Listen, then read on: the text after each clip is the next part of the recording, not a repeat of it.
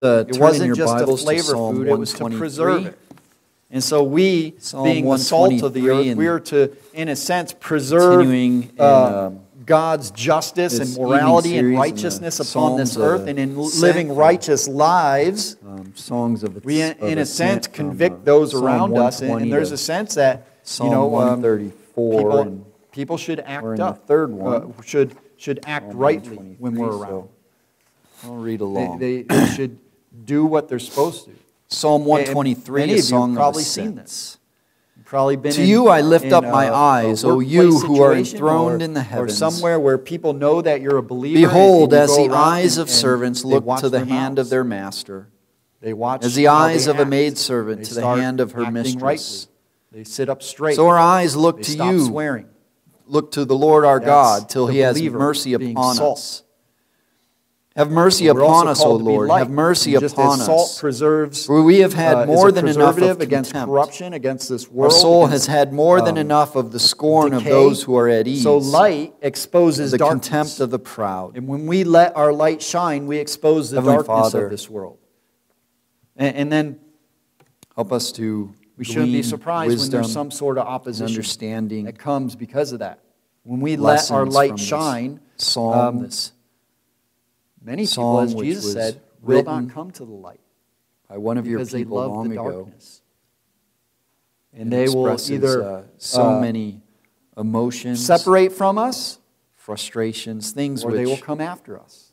we can often feel, But he says here that and yet things which um, we are to rejoice and be glad when we're persecuted. we would We're to be ha- because it reminds us that this world is not Nonetheless, um, as he that did, we're so in a spiritual war, that we live on a sin-cursed world, spiritual battlefield, and and we feel the effects of sin and it's not so much because of us, it's because us of God. within us. It's because of who God is. So because Lord, they help us God, to and they will not come to learn from this song what And so, we should because they cannot express their hatred upon God, they, they take it out on struggling, us. Times in which we are And we will be reviled, we will be persecuted. we are frustrated. says they will utter all kinds of evil Please against you falsely on my Jesus' account. name we pray. And when that happens, we're to rejoice and be glad. Now, As I we are said in the previous our uh, reward is great passages, it- it's been a. Uh, But we are also to do what the a song of ascents. We are to look These to songs, um, we are to lift up our eyes. psalms we are to, were written. um, They- they were cast sung, our cares um, upon Christ. Cast as the pilgrims God, would make their way on their those appointed And um, feasts or And a festivals to. Jerusalem. He always has and a uh, purpose for they would either recite these to one another or sing them to a tune. There's a reason. um, to encourage There's one another, to lift We- one we another up, to live in um, a chance universe. We do not live in instruct a, each uh, other. uh, As um, oftentimes many universe. of the people who would God's sing these songs, God's would, universe um, that's ordered either according come to from His ways. distant places, uh, just And He's working outside out of Israel, or according to, um, far um, outside of Israel, or for our good. Even within Israel. But whatever the case may be, however far uh, their journey was, they were journeying to Jerusalem to this psalm worship. in, in his devotional harvested in, sheaves. in their journey, this, they would oh how um, simple, suitable, complete, look forward and blessed a remedy is this for all our the time of distresses. peace, but when the Lord is pleased to open our eyes and um, fix them on Himself, their struggles He must do it all. that they had at If home. the eyes are to be upon Him, He must first give us just eyes. as you know, if lifted upon Him, of He must we go raise on a them Trip, we go on a vacation somewhere, um, or it may be uh, a long journey to a family member's house uh, or a holiday, just like we had.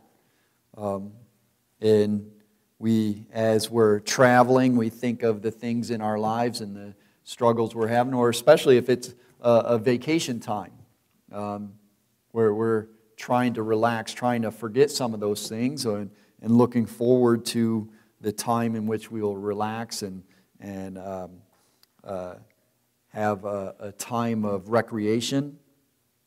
But this was even more so because this was a time of worship and an appointed time, a, a time that was sanctioned by God in His law to come to Jerusalem to worship. And um, particularly in this psalm, we, we see some we see some deep emotions of, of burdens, of frustrations, of anger, and even of, of persecution. Um, one, one commentator, he writes this he says, This is a community lament, as the references to we and us show. In the Song of Ascents, the faithful pilgrims feel themselves to be the objects of scorn and contempt. The psalm goes beyond simply asking for a safe journey, it seeks relief from the scorn. So, and it's kind of hard because it doesn't say the context. We, we can um, look at, at the rest of the Bible and, and, and history in, in Israel and see some bit of context that we can speculate upon the pilgrims going to Jerusalem, but we don't get the particular context of each one of these songs of ascents. Uh, many scholars have thought that this was um, post exilic after the um, exile to Babylon, uh, maybe in, in Nehemiah's time, um, given uh, that the, the psalmist um, speaks of contempt and scorn, and, and, and thinking that, that maybe um, this is uh, uh, reflecting uh, the Israelites' um, contempt and scorn that they felt in Babylon, in that they're finally back in the land and they're going to one of the feasts. Um, it could be that they were coming from, um, say, you know, just outside of Israel, from Moab or Edom or um, from Syria. Could be that they were coming from uh, Samaria later on. Um, we don't know exactly when that was, this was written, but um, on its face, we see that there is a deep frustration.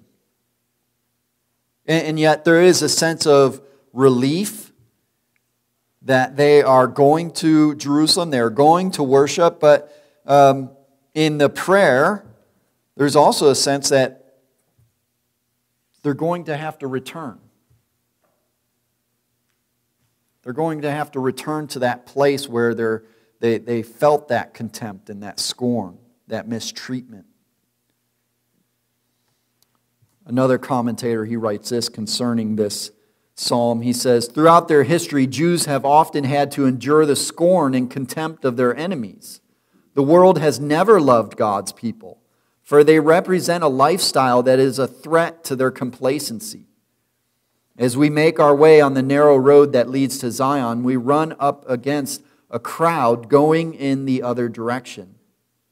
We're always swimming upstream, going against the flow of the world, going against um, the course of this world. And throughout the history of the Jews, throughout the history of the Christian church, uh, we have been uh, countercultural. We have done things differently. Even in those times when, in which we're accepted, um, most of the world might look at um, Christian church or, or, or good, upright, loving, kind Christians, and, and, and in a sense, um, say we're good people and deal with us, but in another sense, say, well, I don't want any of your religion. You know, you, you keep your faith to yourself. You're, you're fine. You're, you know, we're happy to have you as neighbors and, and, and co-workers and you're good, upstanding citizens, but, you know, you keep your faith to yourself and we'll, we'll just, you know, um, will get along well. But once you start talking about God and about morals and judgments and, and heaven and hell, then we don't want any of that. And that's where the persecution comes. It's all fine and well until we start to worship God as He called us to. And this is where the opposition comes in. When they really um, find out who we are and what God requires not only of us, but of all mankind. And the psalmist, he writes, and, and it, it's not just him, because we see a lot of um, not only he's speaking in the singular, but in the plural. There's a lot of uh, we and us. So it, it's the whole group that feels this, this scorn, this contempt, this persecution. As one, pastor um, who was preaching on this, this psalm, he said this. He says, you know, the, the, the main lesson of this psalm is when you're fed up, look up. that stuck really, it's simple, but you know, it, that, that's something throughout our whole lives as we walk amongst this world. And it's something we, we should do often. It should be almost a knee jerk reaction for us. When you're fed up, look up. And it's like, where do you go when you're frustrated? Where do you go when you're angry? Where do you go when you're bitter? Where do you go when you, you can't take it anymore? And our first reaction should be to go to prayer and to look up. When you're fed up, look up. Uh, that, that was, you know, it's, it's, it's a, a, a funny and, and, and trite saying, but it, it's true. Because that, that's where we show where our hope is, where our help is. And, throughout this psalm, it's a short psalm, it's just four verses, but um, it divides nicely up into two sections. And, and really, um, there's just two main expressions here. Two expressions of the psalmist in the Song of Ascents. And we see these expressions first in the psalmist's proclamation in verses 1 to 2. And then we see the psalmist's petition, verses 3 to 4. The first, the psalmist's proclamation. He says this To you I lift up my eyes, O you who are enthroned in the heavens. Behold, as the eyes of servants look to the hand of their master, as the eyes of a maidservant to the hand of her mistress, so our eyes look to the Lord our God till he has mercy upon us. This is a, the psalmist's proclamation, and his proclamation is first and foremost of God's sovereignty. He looks to God, but he's proclaiming and looking to God and lifting up his eyes, and um, he's proclaiming God's sovereignty. And he, he, his proclamation is, is also of a servant's submission and then of Israel's hope. But first, we see of, of God's sovereignty, which frames the whole psalm. He starts off, To you I lift up my eyes, O you who are enthroned in the heavens. Showing that, that, that God is on his throne. Though everything seems to be falling apart and I'm frustrated and I'm angry and I'm afflicted and I'm persecuted, God is still on his throne. He is still ruling and reigning, and he is reigning from heaven. Old Testament scholar Willem van Gemeren, he writes this in his commentary. He says this The expression of dependence on the Lord is similar to that in Psalm 121, verse 1. Both in Psalm 121, 1 and 123, 1, the psalmist creates a suspense by drawing out the use of the divine name. In 121, 1, he makes mention of the hills and then portrays the Lord as the maker of heaven and earth. Here he speaks about him first by you, then as he whose throne is in heaven, and concludes on a specific address the Lord our God. The intent of both poetic references is to dra- dramatize the awesome power of God, the ruler of the universe. Just in, in that short phrase, O you who are enthroned in the heavens, he shows where his hope is, where his confidence is, but also that God is sovereign, that he is ruling and reigning, that nothing has shaken him, nothing has caught him off guard, nothing surprises him. All the circumstances that the psalmist and the people are feeling, all their afflictions, even though they're in bad circumstances, even though they're feeling scorn and contempt, God is not caught unaware. He is aware of it all. He knows what they're feeling, He knows what they're going through. And in a sense, they're able to find in God sympathy and compassion. The psalmist proclaims God's sovereignty, his, his sovereign position. And, and even as um, the commentator Willem van Gemeren, he noted in Psalm 121, um, in that song of ascents, it says, I lift up my eyes to the hills. From where does my help come? My help comes from the Lord who made heaven and earth. And just as the writer to Psalm 121 wrote, and uh, the writer to Psalm 123 writes that he's looking upwards to to God and, and, and dwelling upon God's sovereignty and his sovereign position that he is over all, he is over all creation. Every aspect of creation is his. He is in control of it all. And, and there is a sense that that could possibly add to your frustration as you look to God and you, you're reminding yourself uh, and you're proclaiming His sovereignty, and yet you're still in affliction, you're still in persecution, you're still um, being taunted or scorned or held in contempt. You could, in a sense, be angry at God. But God is not just only sovereign over your circumstances, but over your spiritual growth. You know, oftentimes, he, he places us in those circumstances so that He will wean us off of the comforts and pleasures of this world. That we will find our joy and our hope in Him and not in uh, better circumstances. And, and not only that, but that we will learn to trust Him that, that this isn't, this, our circumstances, it's not a coincidence. It, don't, it didn't come about by chance, though um, we may be persecuted, though it, it may be um, trying, though it may be frustrating, though it may, um, in a sense, provoke anger and hatred. We know that God is using it to conform us into the image of Christ. And so, first and foremost, the psalmist, he proclaims God's sovereign position. And in proclaiming his position, he also implies uh, God's sovereign prerogative. That, that God can do whatever he wills, he can do whatever he wishes.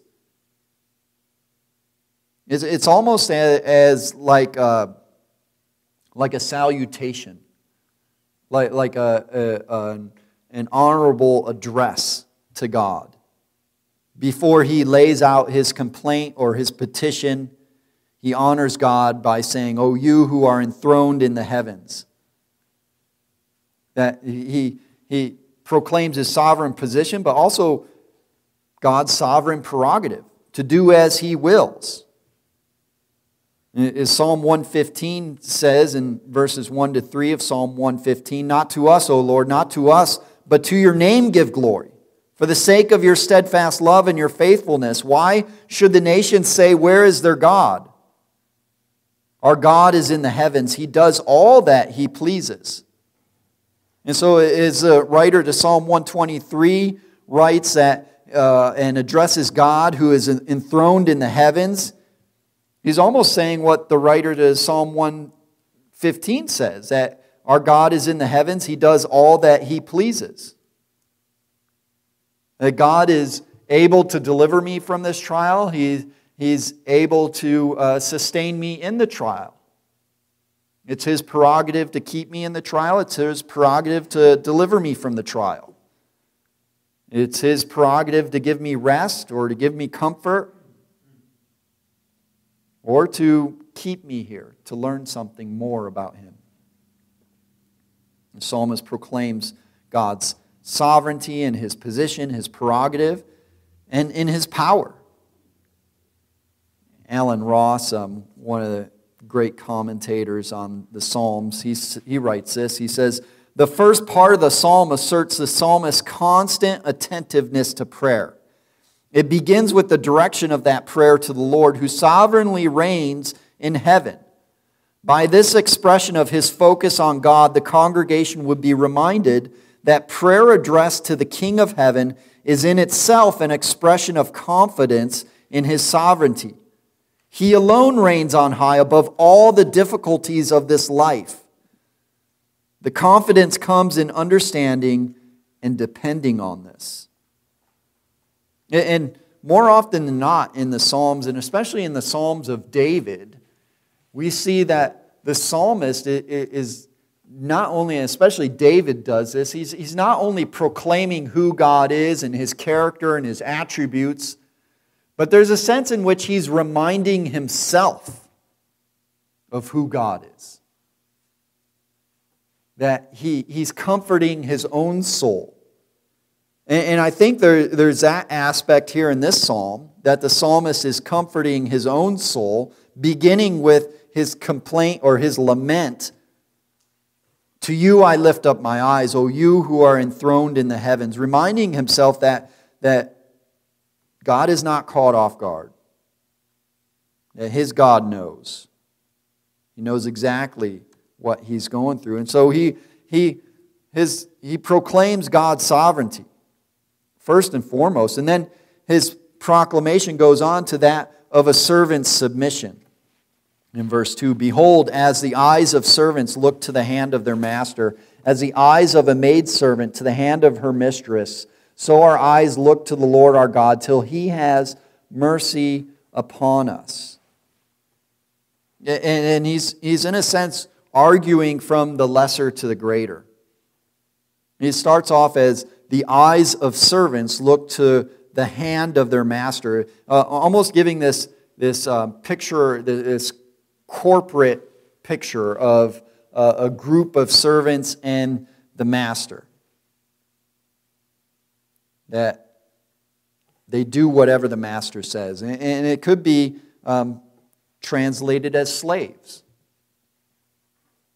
And in the, the ancient Near East context, and, and even um, with thinking of a, a, king and his servants and his court, there, there was a sense in, in which a, king or a ruler would, would just give uh, hand gestures to the servants in, in, in, the, in the king's court, and they would do his bidding. Uh, just slight hand gestures to get me a drink or to write this down or to issue this proclamation or to go get the general of the army or um, to bring me my food or, or, or whatever it may be, the king, the master, had hand gestures. And so the servants looked to the hand of their master for those gestures, to be an obedient servant, to be a faithful servant, always looking to the hand of the master for what the master would want him to do next, to serve him. And this is our role. This is our role as God's people, as God's servants, as, as uh, He is our master, and we, in a sense, as the Bible often says throughout, um, especially throughout the New Testament, that we are, in a sense, His slaves. We're slaves of righteousness, but nonetheless, we are slaves. It is, you know, we just, you know, went through Thanksgiving season, and, and this psalm certainly was recited the Thanksgiving Psalm, Psalm 100. And in Psalm 100, in verses 2 to 3, it, it says this Serve the Lord with gladness, come into his presence with singing. Know that the Lord, he is God. It is he who made us, and we are his. We are his people and the sheep of his pasture. And part of our thankfulness, part of our gratitude is not just who God is, but resting in God's provision and his care and his character that we serve Him and we submit to Him and we look to His hand to provide for our needs, to protect us, to guide us. And this is what the psalmist is saying here Behold, as the eyes of servants look to the hand of their master, as the eyes of a maidservant to the hand of her mistress, so our eyes look to the Lord our God till he has mercy upon us. And he starts off with the eyes of servants to their master. And then he goes down a level to the eyes of a maidservant to the hand of her mistress. And so there's this, this um, principle of servants and master, but then it's even more um, intimately expressed by maidservant and mistress. That, that this concept of servant and master is not just expressed corporately, but individually and intimately. In that intimate relationship of maidservant and mistress. Now, certainly, there, throughout history, there was um, bad relationships between a maidservant and her mistress, between the, um, in a sense, the, the, the queen of the household, her uh, servants, her, her ladies um, in waiting. Um, certainly, there's instances of bad relationships, and, and we could even in the Bible, we could look back to Sarah and Hagar and, and think of the maidservant and her mistress and, and see how that relationship went bad because of Abraham's sin. But there is a sense where that relationship should be a good relationship. It should be an intimate relationship. As the, the, the lady of the household um, trusts in her servant girls to help with the cooking and cleaning and the care of the children and, and other things which um, ladies would be uh, occupied with in a house. And especially in, in those times of um, making clothes and washing them and taking care of whatever um, livestock and, and cooking and cleaning and fetching water. There, there's a bit more of an intimate relationship here. But nonetheless, it's, uh, the, the principle is the same that the, as the servants look to the hand of their master, so the eyes of the maidservant to the hand of her mistress. There is submission, there is trust, but there's also a relationship. And, and so it is with us that we look to the Lord our God till he has mercy upon us. We continue to look to him to serve him and to, um, to honor him, to obey his commands, whether our circumstances are good or not. We look to him, we trust in him, we hope in him till he has mercy upon us. And, and this is the third proclamation. Uh, the, the psalmist, he has a proclamation of God's sovereignty a proclamation of the servant's submission, and then a proclamation of Israel's hope. Our eyes look to the Lord our God. He's our God. Uh, uh, they, in the ancient Near East, there was all the nations, every nation had their God or gods. And how well a nation did, whether they were prosperous or, or victorious in battle, it reflected upon their God. And sometimes they would trade gods according to their circumstances, whether there was a drought or, or whether there was a, a, another stronger nation about to invade them. They would trade gods. And certainly Israel was guilty of this at times. But there is a sense that Israel had the one true God. And that was the only God they were to have. And there was to be that intimate relationship. That was the source of their hope, of their provision, of their protection, and they were to look to the Lord their God always. Their God. And they were to look to his character and to remember his promises, his promises to Abraham, Isaac, and Jacob, his promises that were written in the law. The, the promises of his character that he is merciful and gracious, slow to anger, and abounding in steadfast love. That he would never leave them nor forsake them. And though they would go through trials and tribulations, and, and though he would discipline them, he would show them mercy in due time. I really like what John Calvin says about this psalm in his commentary. He says this God is here expressly called the God who dwelleth in the heavens. Not simply to teach his people to estimate the divine power as it deserves, but also that when no hope of aid is left for them on earth, yea, rather, when their condition is desperate, just as if they were laid in the grave or as if they were lost in a labyrinth, they should then remember that the power of God remains in heaven in unimpaired and infinite perfection.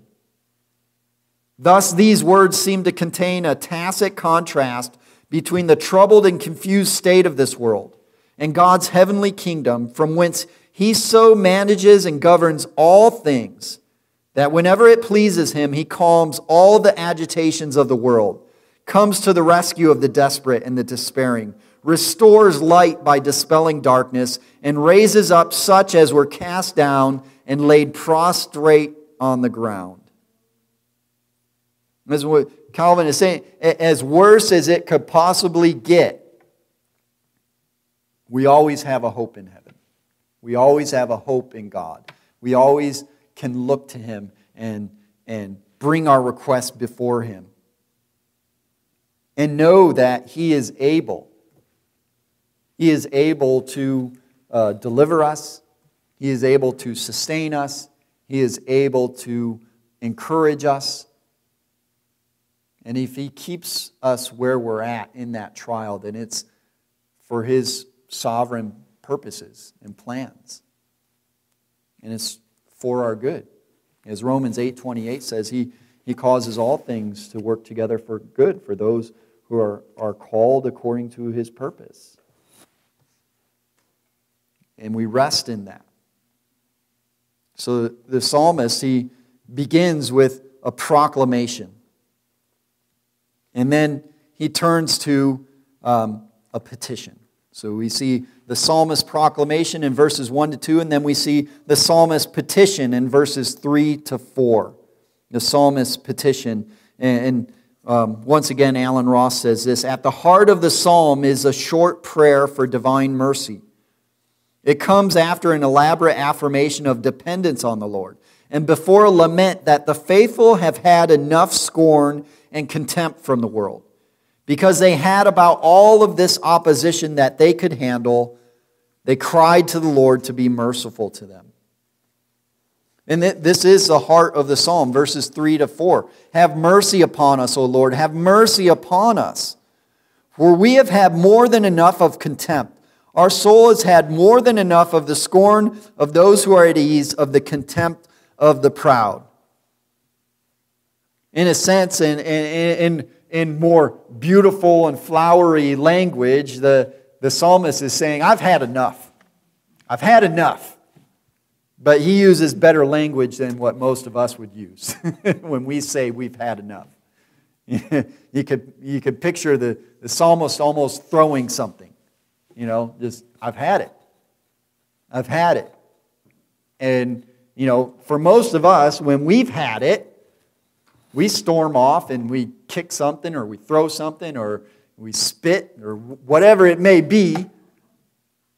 We throw our tantrums but the psalmist, he goes straight to God. And maybe there's some of us that we do that. We should always do that and just go straight to God. I remember when uh, my last uh, deployment, it was my second deployment, and I was pretty much um, responsible for the whole unit, for their welfare, for planning missions, the logistics, the administrative stuff, uh, taking care of the maintenance, the personnel issues, everything. And I had a commander who um, didn't want much responsibility, and so he gave it all to me and, and, and many other people who I would rather not work with and, and wish I could have just traded out. And, um, but I was where I was at, and, and oftentimes I took walks. I'd say, uh, tell, tell my soldiers, hey, I'm going to go for a walk. and I'd go walk because I've had enough. And I'd go walk and I'd pray. And uh, I'd take those short breaks and I'd go for a walk and I'd pray five, ten minutes, half hour, whatever. and be like, I'll be back. But in a sense, I've had enough. And so I, I went to God and said, Lord, and yes, I, I, it's true, I wasn't being persecuted. I wasn't being scorned. I wasn't, no one was holding me in contempt. It was just a tough job. It was a tough situation. And oftentimes we find ourselves in those tough situations. And the first place we should go to is to God. But even more so when we're being persecuted, when we're being scorned, when, when there's no way out, when we're, as it were, between a rock and a hard place. And oftentimes, God puts us there. He'll put us in those places between a rock and a hard place. So, because it's almost as if sometimes, you know, God is saying, I haven't heard from you in a while. You, know, you, you haven't called. You haven't called home. So, you know, He kind of gets our attention. But it's also for our good. It's to wean us off of the comforts of this world. It's to remind us of who we are, of who God is, of that we, we are sinners living in a sin cursed world. And you know, deep down, um, most of us just want everything to go our way. no problems. And, and we, we might not, you know, think we're we're that selfish because our standards are low.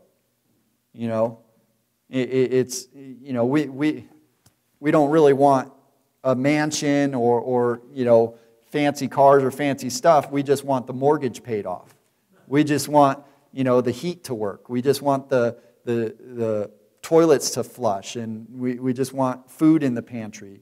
We just want people to leave us alone and not make fun of us or, you know, deride us or, whatever our little problems are. We just want everything to go well. But when we face those problems, we're reminded that we live in a broken, sin cursed world. And we are broken, um, sin cursed people because we don't always respond rightly. But the psalmist goes to where all of us should go. He goes to God and right away, because this prayer, we can see it, it's not specific things so much, but it's this general over uh, umbrella um, prayer of just show me mercy. We, I just need mercy. There's nothing I can do. There's no way that I can rectify this situation. I can't get these people off my back. Have mercy upon us, O Lord. Have mercy upon us. And we can see mercy in, in, in a few different categories mercy for his people, mercy upon us, upon Israel, upon the people of God, your people, O Lord. Have mercy upon your people. Remember your covenant. Remember your faithfulness. Even as Moses prayed for the people, even, even in the wilderness. Even when they um, rightly deserve God's judgment, Moses intercedes for them, for God's mercy. We see mercy for God's people. We see mercy for the persecuted, for those who are being scorned, for those who are held in contempt. The contempt of the proud, of the worldly people. Mercy for the despairing. Because, as he says, our, our soul has had more than enough. It, it's not just that mentally and emotionally, and like I'm at my wits' end and, and I can't think of how to um, get myself out of this situation, but to the deepest level of the person, my soul has had enough. There, it, I don't know where to go. I'm done. Help me out, Lord. I'm sick and tired of being sick and tired. So he prays for God's mercy. He, he, he prays for God's rescue. For God's rescue. For we have had more than enough of contempt. Our soul has had more than enough of the scorn of those who are at ease. Deliver us. Rescue us from the persecution and slander. Rescue us from the ungodly those who are at ease and the proud. You know, and we can think of um, Psalm 73 and, and um, uh, Asaph's plead, those who are at ease. They're, they're, they're sleek and they're fat. They're well fed. The, the, the worldly people in this world who seem to not have the problems that we have. Everything's just working out for them. Those celebrities who, on the surface, seem to have it all together and they have all the stuff that they need, but we know that it isn't long before their lives fall apart. And they don't have what's most important. But when we're facing trials, we, we tend to, you know, it's easy to look at somebody else, uh, at a neighbor or somebody else that's doing well, and, and, you know, can be tempted to think, Lord, why don't, why don't I have a good job? Why, don't, why doesn't my car work? Why doesn't, you know, why isn't my house nice? Or, you know, all, all the things that, you know, we're troubled with. Why doesn't my body still work? You know, why do I have, you know, this disability or this disease? And it's easy to look at somebody who has it, seems to have it all together, and, and yet they don't, they don't honor God. They don't look to God. Psalmist prays for God's mercy, for God's rescue. And finally, for God's vindication. For God's vindication. He's, he's in a sense saying, you know, Lord, we're your people. And, we're here stuck being persecuted, being um, scorned, being held in contempt, being criticized, being laughed at, being mocked. And it's by those, it's by your enemies. So have mercy upon us, deliver us, and, and not only deliver us, but vindicate your people. That we are your people called by your name. So vindicate us. Have mercy upon us. Show us that, and show them that we are yours.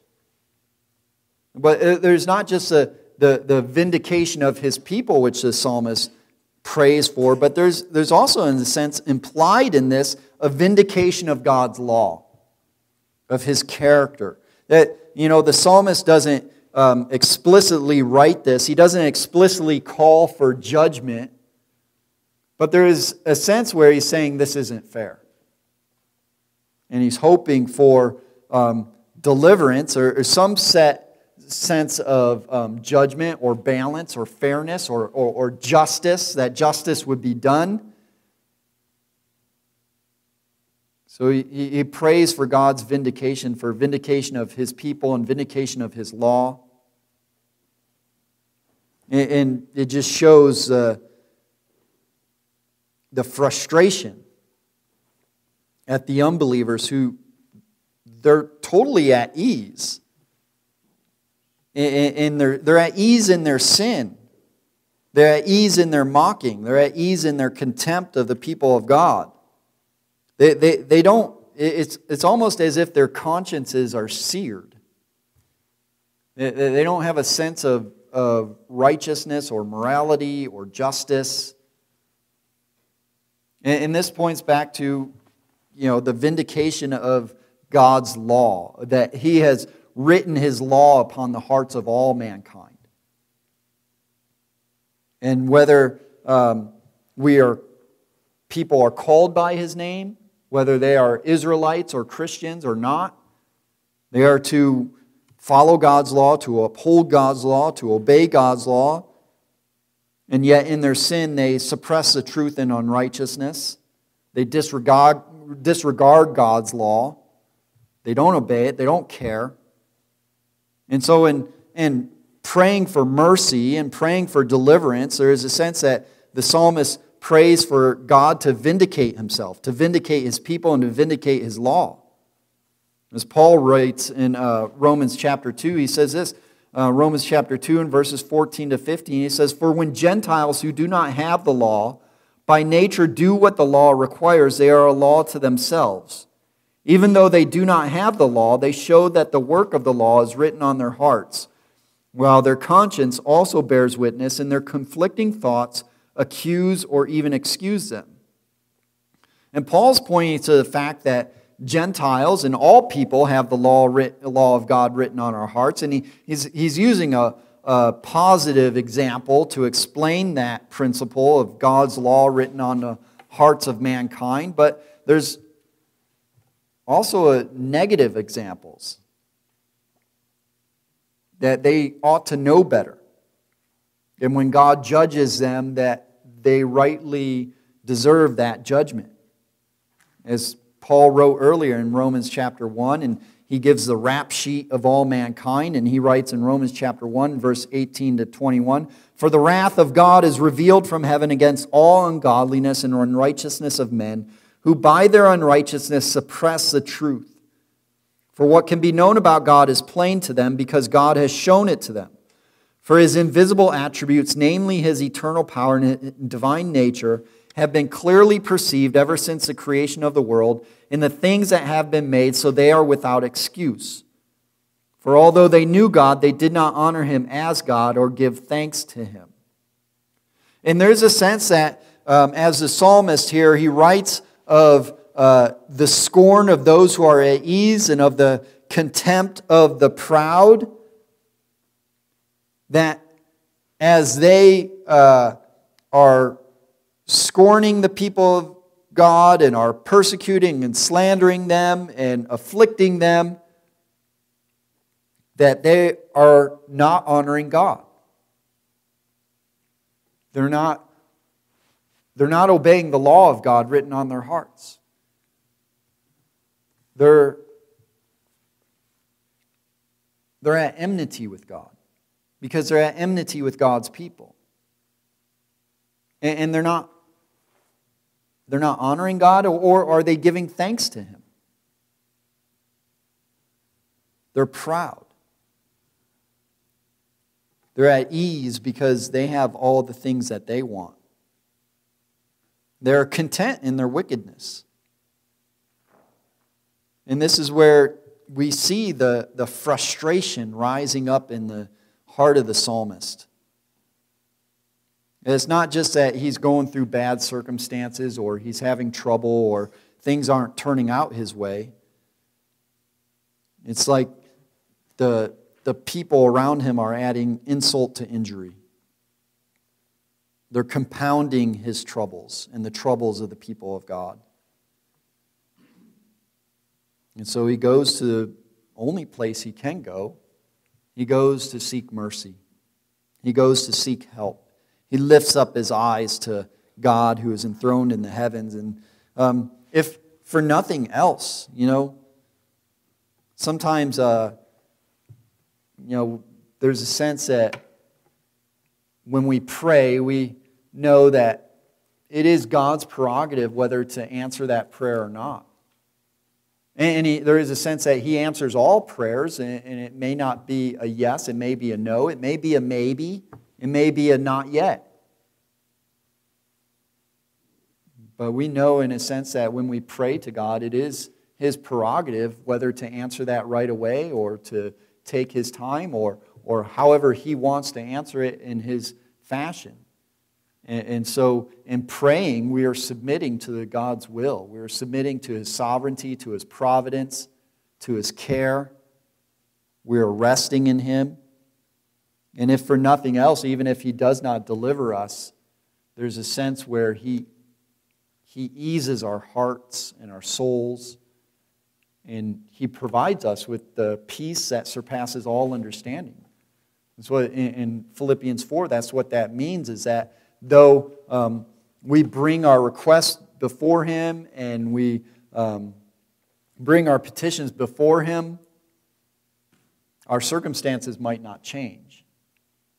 But in bringing our requests and our needs before Him, our heart changes, our mind changes, our perspective changes. We're reminded that God is in control and He's working all things together for good. In his Sermon on the Mount, Jesus um, reminded his disciples of this. to have the right attitude, whatever may happen. He says in Matthew chapter 5, verse 10 Blessed are those who are persecuted for righteousness' sake, for theirs is the kingdom of heaven. Blessed are you when others revile you and persecute you and utter all kinds of evil against you falsely on my account. Rejoice and be glad, for your reward is great in heaven, for so they persecuted the prophets who were before you. You are the salt of the earth, but if salt has lost its taste, how shall its saltiness be restored? It is no longer good for anything except to be thrown out and trampled under people's feet. You are the light of the world. A city set on a hill cannot be hidden. Nor do people light a lamp and put it under a basket, but on a stand, and it gives light to all in the house. In the same way, let your light shine before others, so that they may see your good works and give glory to your Father who is in heaven. And Jesus uses two um, analogies, two illustrations, two pictures of the people of God, of the people that we are supposed to be, that we are supposed to be salt and we're supposed to be light. And he uses those illustrations for a reason because salt, and especially in the ancient world, it was a preservative. Upwards. If kept upon him, he must hold them waking. It is good to be in this spot. There are times and seasons, perhaps, when we seem to have no religion whatever, when we look and look and look and cannot find a grain. Where is our spirituality? Where are our heavenly affections? Where are our prayerfulness of spirit? Where our tenderness of conscience? Where are our godly fear? Where are meditations upon God's word? We look and look and look, they seem gone. Now is the time we want our religion, but it is gone. It is gone, leaving us empty, needy, naked, and bare. Religion, as regards its blessedness and comfort, we seem to have none. This is emptying work. This is stripping the soul, as it were, to the very bone. But what a preparation to receive the religion which is from above. How the vessel must be emptied of the dirty water of creature religion, well rinsed and washed out to have the pure water of heavenly religion, communicated from the divine fountain. God never mingles the pure stream of heavenly religion with the dirty, filthy water of our own creature religion. We must be emptied of every drop, so to speak of our natural religion, to have the holy and spiritual religion, which is from above, poured into the soul. Many times, this is what God is doing in our afflictions and in our persecutions. He's, he's stripping us bare, He's pruning us, He's um, conforming us into the image of Christ by weaning us off of the cares of this world, off. He's, He's exposing our idols and crushing them. He's showing us and reminding us of what is truly important, where our hope really lies. Not that everything would go well for us, but that God has, in a sense, made it well with our soul because He's delivered us from our greatest affliction, from the affliction of sin. And if we have been delivered from sin and we have an eternal hope and eternal life, then we can, in a sense, deal with anything this world throws at us. And wherever we may be, if we're in the valley of the shadow of death, as, as David writes in Psalm 23, we can always look up and we can find help and we can find mercy in time of need. And this is where we look. We lift our eyes up to Him who is enthroned in heavens, in the heavens, knowing that He is on His throne and no one's going to take Him off. Heavenly Father, we thank you for this reminder to look to you, to hope in you, to trust in you, to rest upon you. Lord, it's, it's so easy. And especially in our context, we are so richly blessed, and we are thankful that you've given us so much food, shelter, and clothing in great abundance, peace and prosperity. But nonetheless, we are often tempted to trust in those things, to rest in those things, to find comfort in the fact that we have a home and food and clothing, that we have cars and jobs and education and that we are comfortable. But ultimately, our hope and our help is in you and you alone. Because all these things will soon pass away, they will soon fade. And we thank you for these things. We, we don't want you to take them away, but at the same time, we would ask that you would help us not to trust in them, to hold them with an open hand, and to look to you and to honor you with our lives and in our day to day walk. So, Lord, be with us as we go about our lives in the week ahead, that we would live lives worthy of your name and worthy of the calling to which you have called us. In Jesus' name we pray. Amen.